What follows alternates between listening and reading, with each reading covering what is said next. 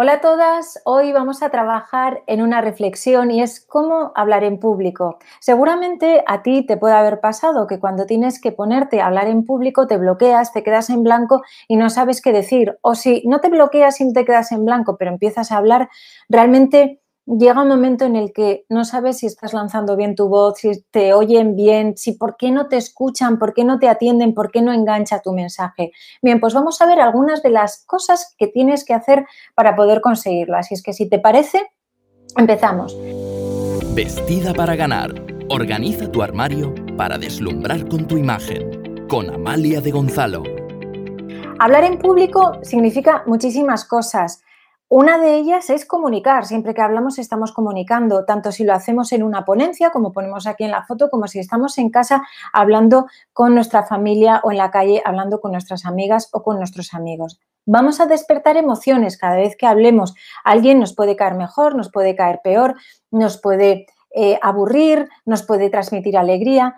Al hablar y sobre todo eh, al transmitir bien tu mensaje generas una empatía, es decir, esa persona que te está escuchando empatiza hacia ti, se pone en tu lugar, siente las emociones que tú le estás contando. Para poder llegar a las personas, has de conseguir que confíen en ti, sobre todo cuando trabajas a nivel online o cuando das charlas, ponencias, si trabajas como profesora, cuando tienes que estar continuamente con un público, con una serie de personas que te están escuchando, tienes que conseguir que confíen en ti.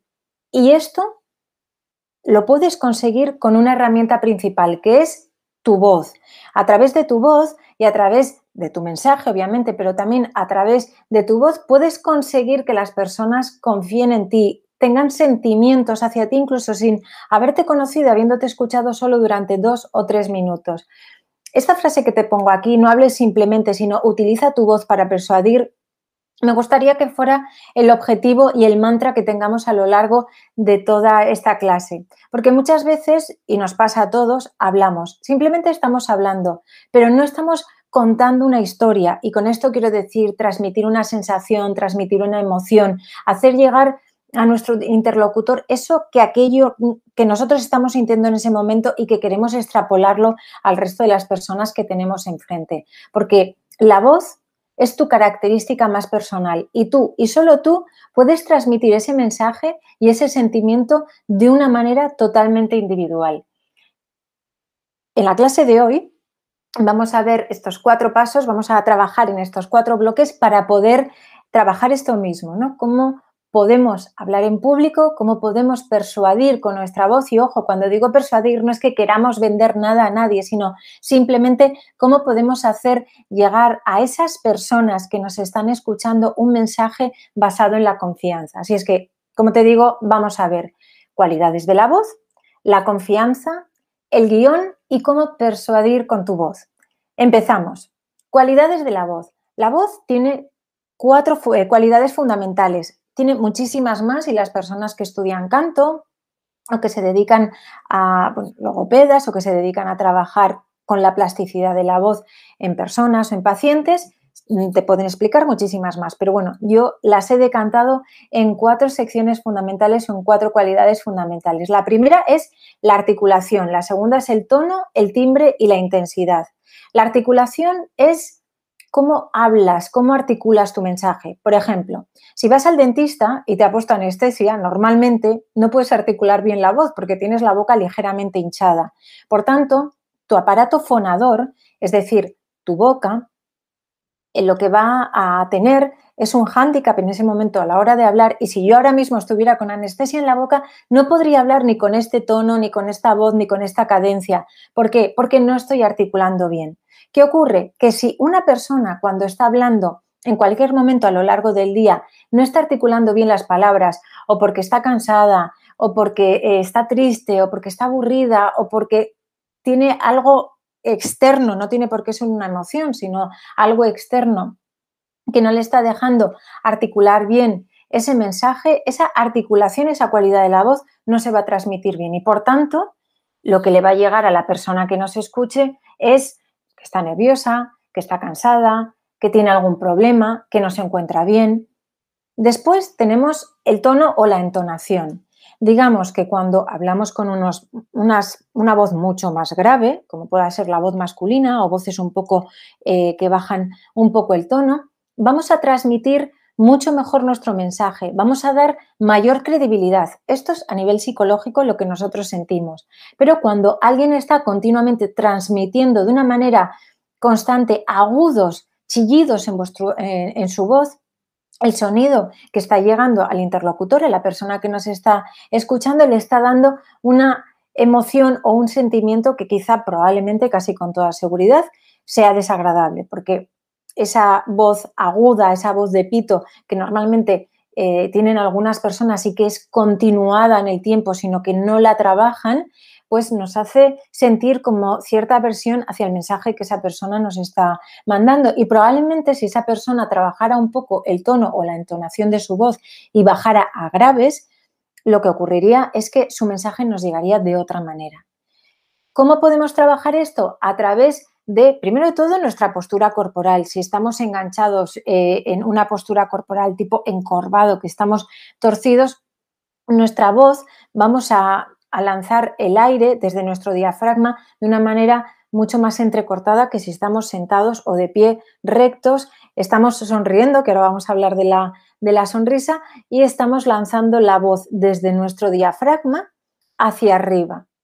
Si aparte nuestro aparato fonador, porque es decir, nuestra boca está eh, con los músculos totalmente relajados y estamos sonriendo, que de hecho, si tú te fijas, cuando alguien te habla y está sonriendo, cuando alguien te habla y está como enfadado, ese tono de voz es distinto. Entonces, para poder tener un mejor tono, trata simplemente con este ejercicio, trata de sonreír ligeramente y esa entonación va a variar. Y después está la inflexión y la cadencia de la voz, que lo veremos más adelante en, la clase de hoy. Pero cuando tu cadencia y cuando la inflexión de voz, es decir, cuando subes agudos y bajas a graves, eh, digamos que la entonación que va a llegar a la persona que te está escuchando va a ser agradable. ¿Por qué? Porque no estás todo el rato en un discurso monótono, sino que está habiendo variaciones entre graves y agudos. Por tanto, vas a estar captando la atención continuamente. Después está el timbre, que tiene que ver pues, con la fisiología propia de, la persona, es decir, con el rostro, con la boca, con la nariz, si tenemos una boca más pequeña o más grande, si tenemos una nariz pues eh, mucho más cerradita, mucho más abierta, desde donde podamos expulsar más aire. La cuestión es que dependiendo de la fisiología de nuestra cabeza, de nuestra boca, eh, lo que nos vamos a encontrar es que va a resonar el sonido de manera distinta. Me explico. Todos tenemos un diafragma, todos tenemos unas cuerdas vocales que pueden ser más gruesas o más finas, más largas o más cortas y dependiendo de su largura o de su grosor van a ser el sonido que llegue o que genere va a ser más grave o más agudo. Y después el timbre, ese, em, ese sonido que nosotros vamos, que es el que reconocemos cuando escuchamos la voz de alguien, va a tener que ver con esa fisionomía que tiene esta persona. Por eso si alguien de repente tiene un aparato o tiene algo en la boca, el timbre de su voz va a sonar distinto. ¿Por qué? Porque va a rebotar eh, de manera distinta en su boca. Y después tenemos la intensidad, que no es otra cosa que el volumen de la voz. Esto se va a modular a través de la respiración y cuanto más eh, fuerza tenga esa respiración, más alta será eh, la voz que tú estés lanzando en ese momento. Cuanto menos eh, fuerte lances tu respiración, la intensidad será más bajo y entonces estarás modulando, estarás dando una intensidad mucho más suave a tu voz. Bien, estos cuatro grandes bloques con los que tenemos que trabajar a la hora es como si fuera un aparato eh, musical con el que tenemos que trabajar desde el principio en nuestra voz, es lo que va a hacer que las personas nos escuchen y tomen atención. Tienes que ver, primero de todo, desde dónde lanzas y, bueno, en la diapositiva empiezo desde abajo, desde la respiración del diafragma, desde dónde lanzas esa respiración, cómo es tu respiración, si es más fuerte o es más suave, cómo es tu timbre, cómo es tu aparato fonador, si abres más o menos la boca a la hora de hablar. el tipo de respiraciones que haces, porque si estás respirando muy rápido, muy rápido, muy rápido, no estás eh, respirando desde el diafragma, sino que estás respirando desde el pecho o incluso desde la garganta, tienes poco aire y entonces continuamente tu voz está como entrecortada. Tienes que averiguar de dónde viene la fuerza de tu voz y si viene desde el diafragma, la fuerza de tu voz va y el tono, todo va a variar y va a generar que las personas que te escuchen presten muchísima más atención a tu voz. Porque la voz es tu característica personal. Nadie más va a tener una voz parecida a la tuya. Pueden imitar tu manera de hablar, pueden imitar la cadencia de tu voz, pero nadie va a poder tener una voz como la tuya. Por eso es tan importante que cuando trabajas tu marca personal o cuando trabajas de cara al público, la voz la utilices como una gran herramienta para poder llegar a aquellas personas a las que quieres llegar, porque cómo la utilizas determina, como te pongo aquí en pantalla, esas habilidades para poder hacerte entender, para poder llamar la atención y para poder persuadir a tu entorno, para poder llegar, para poder generar un sentimiento, una emoción, porque a través de tu voz tú generas sentimientos. Cuando tú te sientes triste, cuando tú te sientes apagada, tu discurso va a sonar de otra manera. Vas a lanzar con menos fuerza el aire desde tu diafragma, probablemente no articules tanto eh, los movimientos de tu boca para hablar y entonces ¿qué va a ocurrir? Que la persona que te esté escuchando, aunque simplemente te esté escuchando, no te esté viendo la cara, esa persona va a identificar si tú estás más alegre o más triste y lo que es peor, se lo vas a transmitir. Y si le transmites esa tristeza, lo que puede ocurrir es que esa persona escuchándote se sienta triste y si se, sienta, si, se siente triste en ese momento, puede que no quiera seguir escuchándote. Por eso es importante que tengas en cuenta cómo transmites y cómo lanzas tu voz en cada momento para que tu interlocutor sienta eso que tú quieres que sienta en ese momento. Aquí te he puesto un esquema para ver el tono de voz. Bueno, es un esquema un poco así, pero te lo he transmitido a través de estos, estos, estas palabras que te pongo abajo, comienzo, agudo, valle, grave y grave cierre. Es decir, cuando tú vas a decir una frase, y lo pongo en una frase que puede ser el discurso, pero cuando tú estás hablando con una persona, tú tienes un tono de voz si tu tono de voz es monótono, y ahora veremos eh, qué implica la monotonía en un discurso, pero si tu tono de voz es monótono, es que tú no estás teniendo una cadencia en las palabras. ¿Cómo puedes generar cadencia en tus palabras? Muy fácil. Empiezas desde abajo hacia arriba, es decir, desde un comienzo grave, porque no vas a empezar eh, desde un comienzo agudo, porque puedes asustar a la gente, sino de un comienzo ligeramente grave y subes agudos. En los agudos está el hito en el que tú marcas atención y luego bajas y tienes un momento valle en el que estás hablando durante un determinado tiempo con un mismo tono de voz, que digamos que está en línea recta. Y para el cierre, para cerrar la frase, haces una frase basada en graves hasta que hagas, un grave en cierre. Porque si haces un grave en cierre, vamos a creer que tenemos que seguir con esa frase. Entonces la persona no va a entender en ese momento si tú estás terminando esa frase o es que la has dejado a medias. Por eso es importante que cuando vayas articulando tu discurso y cuando vayas creando tu discurso, tenga un comienzo, suba a un tono agudo, tenga un momento valle en el que estés en un tono que no sea ni agudo ni grave y después bajes a un grave hasta cerrar la frase. ¿Por qué? ¿Por qué tienes que tener estos tonos y esta cadencia en el mensaje? Porque cuando tu mensaje es monótono, se pierde la fuerza y se pierde la atención en el mensaje, se pierde la atención en el discurso y al final básicamente nadie te escucha. Supongo que alguna vez te habrá pasado que estás eh, hablando con un grupo de personas y de repente está esa persona que tú sientes que es carismática, que siempre que habla todo el mundo la escucha. Si te paras a pensar, probablemente todo el mundo la escucha no porque diga cosas súper interesantes, que puede decirlas también, no te digo que no, no voy a hablar del guion porque ahora estamos hablando del tono de voz y de la cadencia de voz, pero cierra los ojos cuando hable esa persona y piensa en cómo está hablando. Probablemente esté articulando el tono de su voz, esté articulando el timbre de su voz, esté articulando toda la cadencia de su mensaje y empiece generando atención a través de agudos, tenga un momento valle en el que está explicando todo y probablemente lo esté explicando en un tono mucho más bajo para captar la atención de las personas, porque si habla alto, la gente le escucha y al final, digamos que se genera un discurso monótono y agudo y la gente deja de prestar la atención. Y probablemente termine ese discurso a través de un cierre en graves. Claro, si luego vas tú y para hacerte oír empiezas a hablar más alto, empiezas a hablar de manera más aguda, lo que va a ocurrir es que al final nadie te va a escuchar y te vas a frustrar. Y probablemente sea por esto, porque el discurso que tú estás dando, la charla que tú estás dando o el comentario que tú estás haciendo no está basado en esos parámetros. Inténtalo y ponlo en práctica y me cuentas. Bien, ahora vamos a trabajar la confianza y vamos a hablar de la confianza al hablar. Porque cuando hablamos con confianza nos acercamos a las personas. Pero ¿cómo podemos conseguir esto? Bien, para poder conseguir esto tenemos que tener un discurso coherente. Y el discurso coherente se genera de tres maneras muy sencillas. Por una parte, a través de la expresión corporal.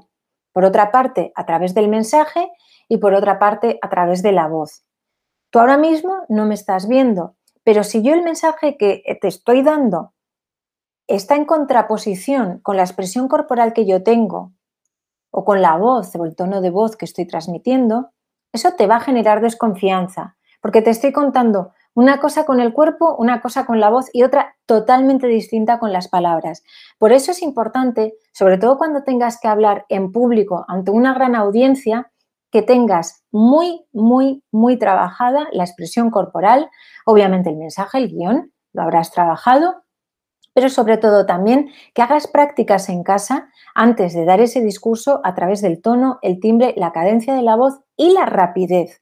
Si hablas muy rápido o si hablas muy despacio, la gente o se puede perder y al final mm, pierden la atención en el discurso o pueden aburrirse y al final igualmente pierden la atención en el discurso. Por eso es importante que para generar y transmitir confianza en ese público o en esas personas que te están escuchando, ya te digo que puede ser en casa, que puede ser con tus amigas o que puede ser en, una ponencia delante de un montón de gente, tienen que estar alineadas la expresión corporal, el mensaje y la voz.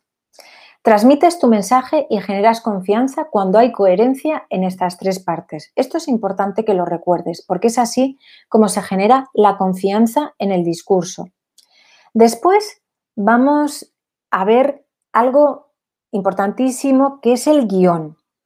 Cuando improvisas, cuando tienes un, no tienes guion y empiezas a hablar por hablar, si no tienes, y vuelvo aquí, si no tienes confianza, eh, no has trabajado tu lenguaje corporal, no has trabajado bien tu mensaje porque estás hablando de una manera improvisada y probablemente tampoco hayas trabajado tu voz, pues ¿qué va a ocurrir? Que ese mensaje no va a llegar correctamente. Por eso es importante que antes de nada generes un guion. Incluso para una llamada telefónica, cuando tienes preparado bien el discurso, tienes muchísima más confianza en tus palabras y créeme que llegas mucho mejor.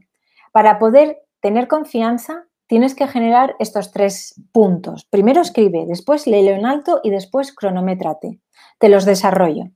Primero de todo tienes que escribir el texto, el texto sobre el que quieres hablar. Imagínate ya no que es una ponencia, sino que quieres dar, eh, quieres hacer una llamada a una empresa porque quieres proponerle un producto o un servicio que tú ofreces.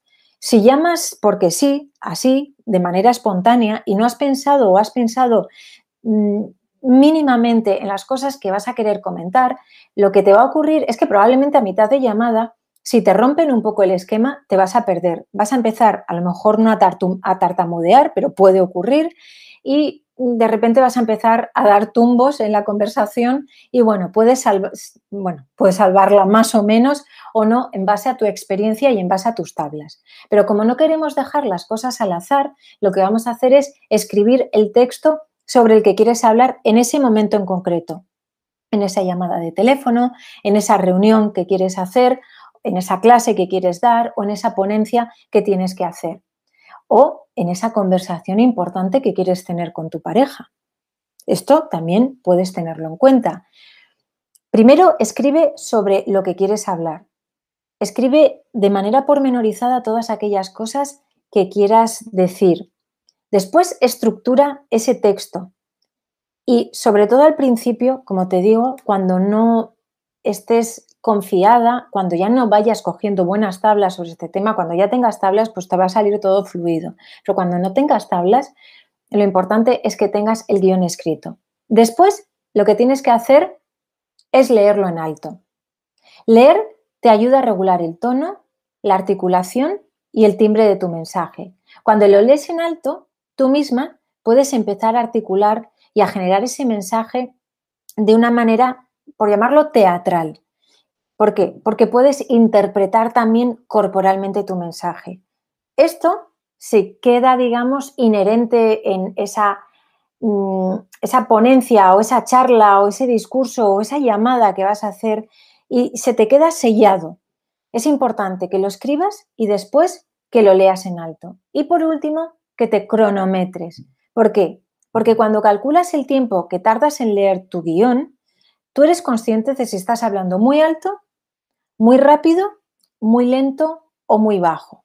Eso es. Normalmente, si estamos hablando muy rápido, vamos a tender a hablar más alto. Y si estamos hablando muy bajo, vamos a tender a hablar más lento. Seguramente pueda ocurrirte así, pero ¿cómo puedes corregir esto? Cronometrándote. Calculas el tiempo que tardas en leer tu guion, cronométrate varias veces y poco a poco, según vayas adquiriendo confianza, tus pausas, tus puntos, tus comas van a ser mucho más veraces y por tanto tu discurso va a ser mucho más real.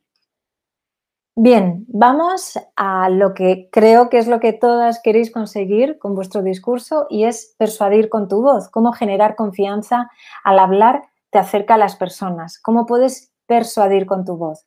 Bien, he puntualizado al principio de la clase, pero lo quiero hacer también ahora, y es que Persuadir no significa engañar o tratar de vender algo, sino simplemente tratar de generar un sentimiento a la persona que nos está escuchando.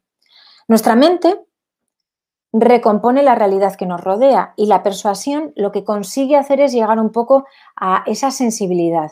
Entonces, si tú consigues alinear los valores y generar compromiso en tu audiencia, en esa persona que te está escuchando, vas a conseguir implicarles en esos valores y vas a conseguir persuadirles con tu voz. Ojo, te repito, por si no te ha quedado claro. Para persuadir con tu voz, no solo persuades con si hablas más alto o hablas más bajo, persuades con tu voz también a través de tu mensaje. Cuando tu mensaje se articula en base a unos valores, se articula en base a un compromiso que esa persona quiere adquirir, puedes persuadir con tu voz y con tu mensaje. Lo que no tienes que hacer con la voz cuando quieres persuadir con tu mensaje es hablar rápido, no articular bien las palabras, generar un discurso con voz alta, con tonos altos. Cuando haces esto, lo único que generas es inseguridad e inquietud en el interlocutor. Sin embargo, cuando tienes un tono más grave y más pausado, cuando realizas puntos de inflexión de tu voz a lo largo del discurso, cuando tienes una velocidad media, tampoco muy lenta y tampoco muy rápida, simplemente una velocidad media en el hablar, y cuando paras y hablas de manera más pausada en partes importantes del discurso, es cuando consigues a través de tu voz, a través de tu tono, a través de esos puntos de inflexión de tu diálogo, persuadir y llegar a esa persona con un mensaje coherente y, como te decía, generar o tratar de llegar a esa persona también a través de unos valores. Bien, hasta aquí la clase de hoy, cómo hablar en público y cómo persuadir con tu voz. Espero que te haya gustado, espero que la hayas disfrutado y sobre todo espero que hayas aprendido algo para poder poner en práctica.